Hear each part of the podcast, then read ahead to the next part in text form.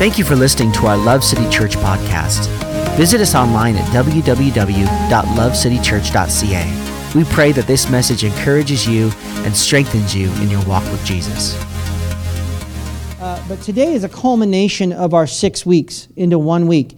Uh, the entire six weeks is culminating to this one moment. And I think it's really important for us to really understand in our walk with the Lord um, what it means uh, to know God. Not just know about God, not just have an understanding of the idea of God, but to actually have a relationship with God, a relationship with Him. And so we're going to start with our key text today, and it's an interesting uh, scripture, and we're actually going to go there, and then we're going to come back to it in the end and give you context for it in the very, very end of our message today. But we're going to go on a little bit of a journey, uh, and we're going to talk today about the presence of God, because today we're talking about the, uh, the Jehovah or Yahweh Shammah, which means the Lord is there or the Lord is here. And so we're going to look at the past, the present, and the future of God's presence. The past, the present, and the future of God's presence in our lives. And so this is our key text here in Ezekiel 48, verse 35. And it says this The distance around the entire city will be six miles. And from that day, the name of the city will be The Lord is there, Jehovah Shammah. And so this something you have to understand about the presence of God. That the presence of God, God's presence, is He is om, om, om, omniscient. He is omnipotent. God is everywhere, constantly throughout history. God has always been present. God's presence is always omnipresent. He's around us. He's with us. He's omniscient. And uh, Psalms 19 talks about this. It says, "The heavens proclaim the glory of God." The skies display his craftsmanship. Day after day, they continue to speak. Night after night, they make him known. They speak without a sound or a word. Their voice is, is never heard. Yet their message has gone throughout the earth and their words to all the world. So the, the heavens declare the glory of God, and the earth and the, the oceans and the mountains and the sky declare the glory and the splendor and the wonder of God. Paul brings us into Romans chapter 1 and says, says, For ever since the world was created, people have seen the earth and sky. And through everything God made, they can clearly see his invisible qualities, his eternal power, and his divine nature. So they have no excuse for not knowing God. And so, everyone in creation, actually, and we'll talk about this in our Heaven and Hell series, every single person on the earth and in creation is actually experiencing the presence of God. We have a little bit of heaven and a little bit of hell on this earth that we live on. When you have a really bad day, things are really terrible, life feels uh, awful, you feel lonely and depressed, you're tasting a little bit of what hell might be like. When you're experiencing joy, joy that's indescribable, when you're having a good time, when a baby is born and you're with the overwhelming joys of, of the newness of life or a new marriage or whatever it might be, you're tasting a little bit of heaven. And so we have all these different experiences on our life when we reality what we're experiencing is the absolute omniscient, omnipresent presence of God. God, but there's another type of presence of God, which is the manifest presence of God. This is the personal presence of God. The, the, the, the, the Jewish rabbis have coined this term. It's not a biblical term, it's not found in Scripture, but it's a, a Jewish word, that they, or a Hebrew word that they've coined called the Shekinah presence of God or the Shekinah glory of God. And so this the word, the phrase is a way to describe when God comes down from heaven and comes into our lives and is present and is with us and is around us and we sense him and we know he's here. It is the manifest presence of God. And so hang on for a minute, buckle up. I'm just going to give you a little bit of context for this idea that all throughout Scripture, God has been revealing his uh, Shekinah glory or his personal presence all throughout history. We have seen this reality. In Exodus 13 21, it says that the Lord went ahead of them. It was a fire and a cloud. God led the people of Israel with a fire and a cloud. He went ahead of them in the form of a fire and a cloud. Or we see in Exodus 14, he was an angel. It says that the angel of the Lord of God, who had been leading the people of Israel, moved to the rear of the camp. We see here in Exodus 3 2, another angel of the Lord, but he appeared in a blazing fire from the middle of a bush. He came in the form of fire. Again, in Exodus 19, the Lord descended on the mountain in the form of a fire. In Exodus 23 8, God told Moses to build a temple. And he said, Have the people of Israel build me a holy sanctuary so that I can live among them. So, all throughout history, we see the personal, manifest presence of God coming down as an angel, coming down as a fire, coming down uh, in, in a, a pillar of cloud, coming down into the sanctuary of God, now resting in this temple. And when Solomon built the temple that was built with human hands to house the very manifest presence of God, Solomon said this in 1 Kings 8 But God, will God really live on earth? Why, even the highest heavens cannot contain you, how much less this temple I have built. And so we hear, we learn here that God's manifest personal presence has been coming down on the earth from the very beginning of time. God's presence has been coming, and He's been showing Himself in these God, these God characteristics and attributes that we've been talking about. He's been coming down as Jehovah Jireh, uh, our provider. He's been coming down as, as Jehovah Rapha, my healer, and Jehovah Shalom, my peace, Jehovah Nisi, my fighter, my protector, and my intercessor. He's my Jehovah Rohir, Jehovah Raha, the Lord is my shepherd, or Jehovah Sidkenu, or Sidkenu, my righteousness. We see all throughout history, God has been revealing himself to mankind through his personal attributes attributes and his personal character, revealing to us the kind of God that he is. He's gracious and he's loving and he's caring and he's a healer and he's a provider and he's a shepherd and he comes to give peace and he comes to give righteousness and heal our lives. All throughout Scripture, we see Jehovah Shammah revealing himself through these ways. We experience the presence of God. But in order for us to understand today's text, which is the last revelation in the Old Testament of God's compound Hebrew names. It's the last time we see God reveal himself in this way. It's very interesting. The last time that we see God identify, or, or the scripture identifying a nature and a character of this Jehovah Yahweh Hebrew uh, God is in this scripture. And in order to understand what Ezekiel was saying, we have to look at the context of really the entire book of Ezekiel, which we won't do today, thank the Lord. But I will give you a quick overview with some colorful words so that it's very interesting for you. How about that?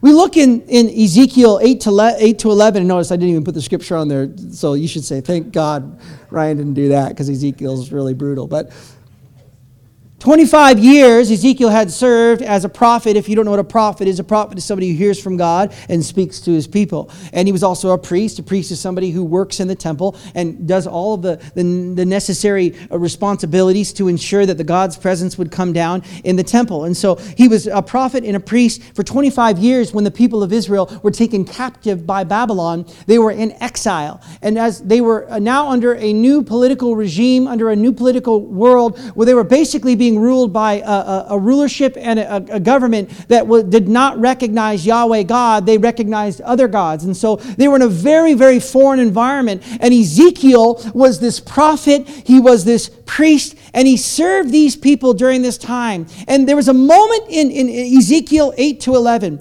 where Ezekiel was shown by God that the Shekinah personal presence of God left the temple.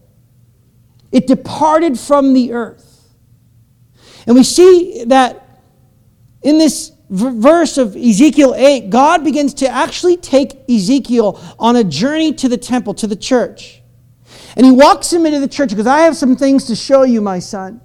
And he walks him into the temple. And this is the temple of God. This was um, the temple that had been built to house the very presence of the Almighty God. And he begins to walk him through this, this, this temple. And he begins to show him terrible things that these priests were doing.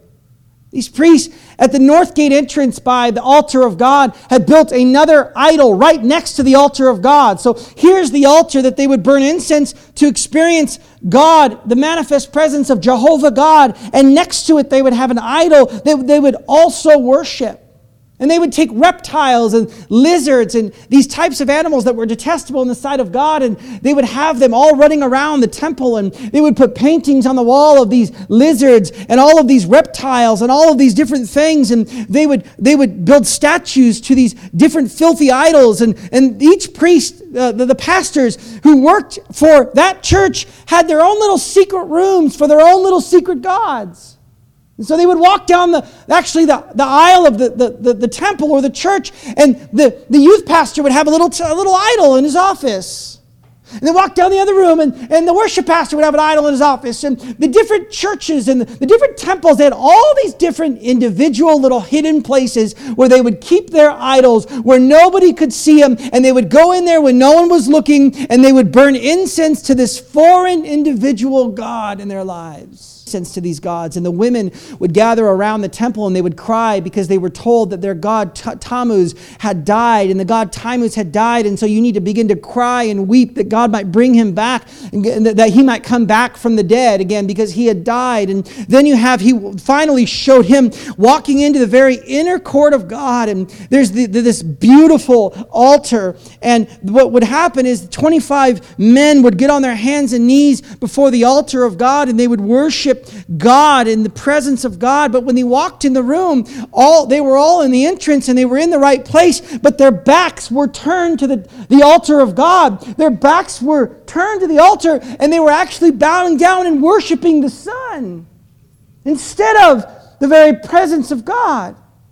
And Ezekiel was seeing this terrible vision of what was happening in the church and what was happening in the temple and what was happening in their midst. That there was all this idolatry and worship. And in the, in the outer court, they would walk out there and priests would be having sex with prostitutes in broad daylight and mass orgies would be happening just to worship the different gods of Aphrodite and the different gods throughout that time. And they were just bringing such detestable practices into the very place, and God couldn't handle it anymore.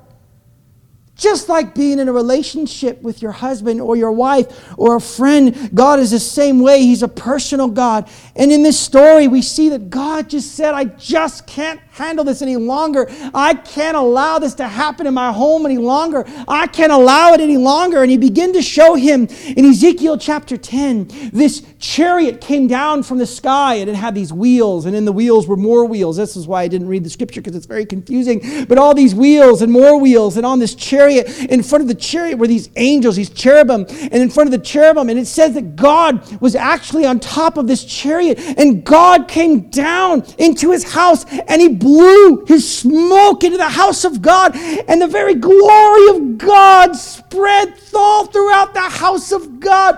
One last blast of God's presence in the house of God, and God blew his presence throughout the entire temple and not one priest even saw. And so God's presence moved to the steps in front of Solomon's colonnade, where on the east side of the gate, where God's presence actually moved outside of the temple, outside, and not one priest saw. They were so backslidden and they were so uh, uh, far gone in their idolatry and in the things that they were worshiping other than God that they didn't even realize that the very presence, the manifest personal presence of God, was leaving the church. It was exiting the door. Went to the steps and it moved to Solomon's temple and continued to move to the eastern gate. And finally, the presence of God went above the city, above the temple, on Mount Moriah, where we read in the very beginning of our series, where God came to Abraham as he was about to sacrifice his son Isaac. And he was about to kill his son Isaac, and God came. Jehovah Jireh revealed himself and provided a ram in the thicket. And when he provided this ram in the thicket, he said, I'm going to name this place Jehovah Jireh because God is my provider. On that very same spot where Abraham experienced the manifest personal presence of God was the last place where God himself, his presence, stood at the very top of the mountain overlooking the temple. And one last glance, and not one person cried out, Oh God, don't leave us here.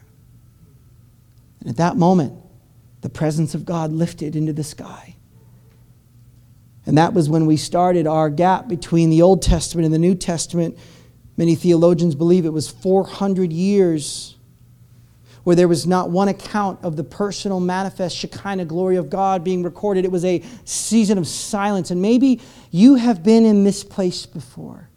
You maybe you're here today and you're living between the Old Testament and the New Testament where you feel as though maybe God's presence has left me or I don't feel God like I used to or it feels as though I've been abandoned or it feels like I'm lost or it feels like man it feels like yeah I've made too many mistakes or I've gone too far. I, have I've made I've, I've, I've, I've just done too many wrong things or I feel so distant from God and you just feel as though you understand the awareness that God is in nature and God is in the clouds and God is in the sun and God is everywhere, but I don't feel Him any longer in my life. I feel as though He's left. I feel as though He's departed. I feel as though He's gone. And for 400 years, these people experienced, they did not have the atmosphere of Jehovah Shammah. Maybe you're here today, and I would put money on it. There's a lot of people in this room who understand the awareness of God and they come to a Sunday gathering or they come to a church or they come to a religious environment or a Christian environment and they, they're aware of God. I believe in God. I know God, but I sure don't feel God. I don't sense God in my life. I don't sense that He's with me. I don't feel Him like Ryan's always talking about or this person's always talking. I don't understand that. I just feel, even though I feel Him on the outside, I, I feel like an empty shell on the inside. And you know what it must have felt like, and God knows what those people felt like because God's presence was still there. He just was not ministering his personal presence to the people on the planet. And then something happened. 400 years later, the Bible says that at just the right time. In John chapter 1, verse 1 and 2, it says, In the beginning, the Word already existed, and the Word was with God, and the Word was God. He existed in the beginning with God. Verse 14. So the word Jesus became human and made his home among us. That word made his home among us means dwelt among us, tabernacled among us. He templed among us.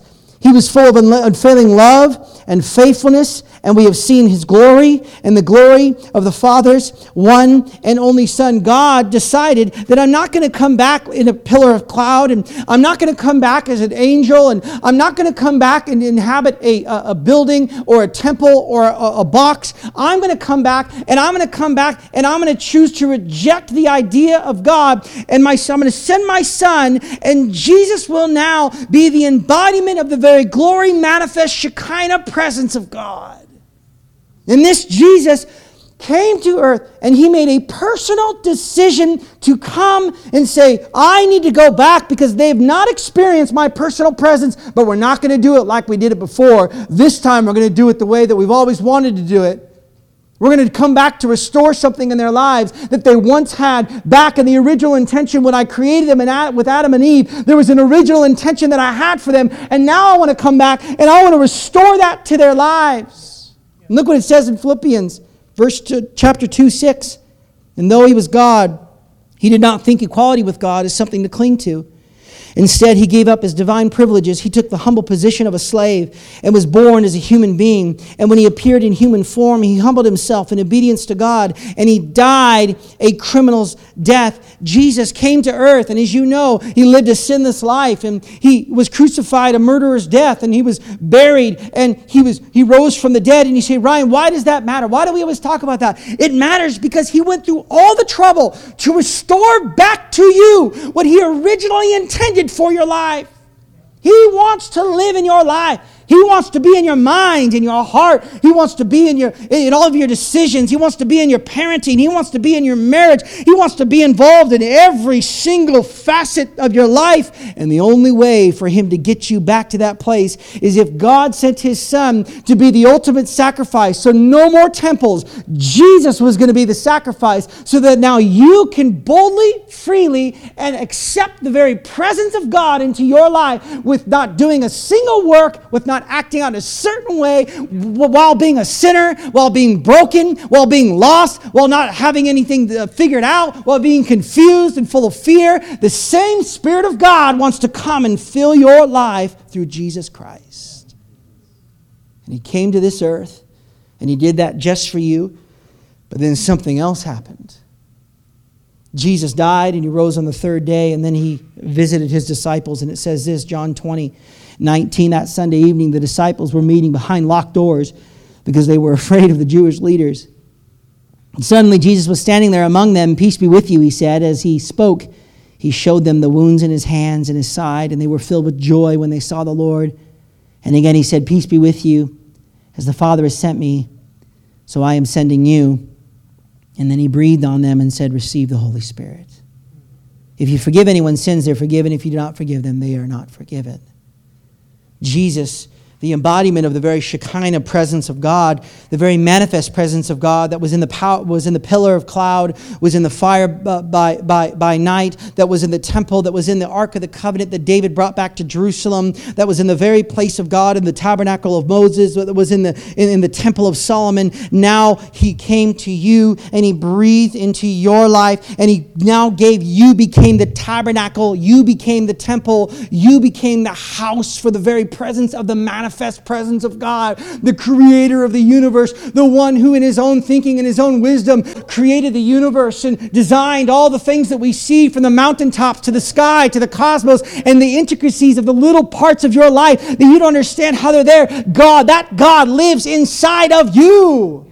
The same God who raised Jesus Christ from the dead lives in you. He breathed into you. He gave you the manifest presence of God. He gave you the Shekinah glory of God. He gave you the personal presence of God. Look what Colossians says. This message was kept secret for centuries and generations past, but now it's been revealed to God's people. For God wanted them to know that the riches and glory of Christ are for you Gentiles too, and this is the secret. Christ lives in you. This gives you assurance of sharing his glory. Look at this, 1 Corinthians 6:19. Don't you realize that your body is the temple of the Holy Spirit who lives in you and was given to you by God? You do not belong to yourself, for God bought you with six again. For we are the temple of the living God. Not the dead God. the living God. And God said, I will live in them. I will walk among them. I will be their God. They will be my people. Do you understand that the very creator of the universe, that your Jehovah Jireh, your provider, lives in you? Did you know that all the different things we've been talking about God for the last six weeks, everything that I've articulated for you is culminated to this one very point to say that that, that same God lives in you? The same Jehovah Jireh, the God that's living in you that provides for all your needs that, according to his will in your life? The God who provides for your deepest need, Jehovah Rapha, the one who heals your bitterness, your unforgiveness and pain, the one who can come and restore your life when you were hurt and broken. Jehovah Shalom, which brings peace, not just the, uh, the essence of peace or the feelings of peace, but his peace himself lives in you.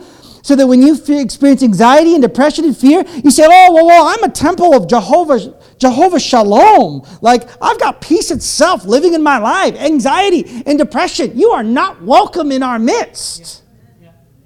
Do you know that you have Jehovah Nisi, your protector and your fighter and your intercessor living inside of you? Did you know that you have Jehovah Rohi or Jehovah Raha who wants to be your shepherd? He wants to guide you and lead you and care for you. Your righteousness, your, your, your powerful presence of God in your life. Did you know that you have Jehovah Shammah, his presence living in you? He lives in you. We must recognize that in order for us to experience everything God has for your life, you must recognize that. But I want to ask you a question Why did God leave the temple in the first place? Because it wasn't clean. I took some verses out of some of these verses. There's three different verses we talked about. Two of them refer to the temple, one of them refers to the Jesus breathing in his Holy Spirit. And I took some verses out. Let's read them again with the verses. 2 Corinthians 6 Don't team up with those who are unbelievers, for we are the temple of the living God. Look at the next one 1 Corinthians 6 16. Run from sexual sin. Don't you realize that your body is the temple of the Holy Spirit? who lives in you and was given to you by God. And then lastly here, John 20 says he says receive the Holy Spirit. If you forgive anyone's sins, they are forgiven. He says here it talks about forgiveness. sexual sin and aligning your life intimately with people who are not followers of God. These are three different examples of ways in which we can actually begin to feel a disconnect from the presence of the Lord, the manifest personal presence of God. I want you to look at this picture for a minute. Look at this picture of this house. This dilapidated old home that once was so beautiful, was once a custom home on a beautiful country piece of, of, of property, and, and it's fallen apart and the siding has gone bad and the inside needs renovation and, and it needs a new roof and it, it needs just a check on the foundation and man even the grass needs to be manicured and taken care of. And these people who own this home want there to be a renovation. They want there to be an overhaul on their home but the owner of the home has to give the keys to the master renovator. He has to give the keys to the professional who knows what they're doing who knows knows how to do the inside and knows how to do the lawn and knows how to get the siding figured out and knows how to put on a new roof. This week I, I, I had a new door in my garage and, and I Drew, my friend Drew came over and helped me and it took him about 40 minutes and it would have taken me about 40 days to do that. And I just assumed, you know what? I'm going to pay the people who know what they're doing to come and help me because what's happening is if you do your own renovations, if any homeowner knows, you do your own renovations, three years down the line, you're going to be paying a professional to undo what you did to redo what you should have done and it costs 10 times more. So instead, just give the keys to the right people. And in this, this picture here is a picture of many followers of Jesus today that we've got we've got dilapidated inside, we've got room rundown siding, we, we just there's no vision anymore, and we, it's because we just haven't given the keys of the temple over to the Holy Spirit.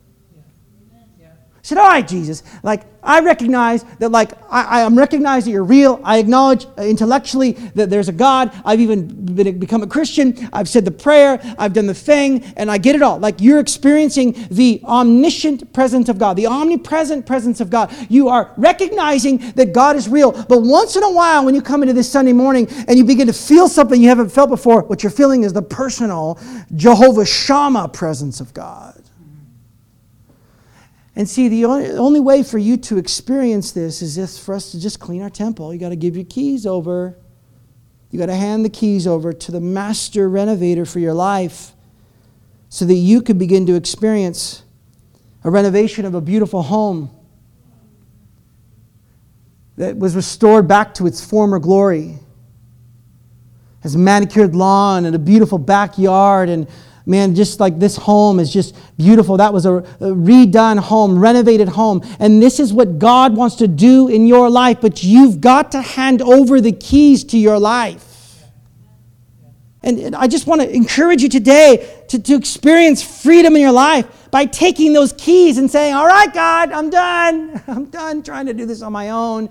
I'm done trying to have relationships on my own. I'm done trying to do my finances on my own. I'm done trying to beat this sexual addiction on my own. I'm done trying to beat this uh, alcoholic addiction. I'm done trying to fix my marriage. I'm done trying to fight this area of my life. I'm done trying to beat depression. I'm done trying to be better at life. I'm done. I'm done. I'm done. I'm done. Just take the keys for goodness sakes.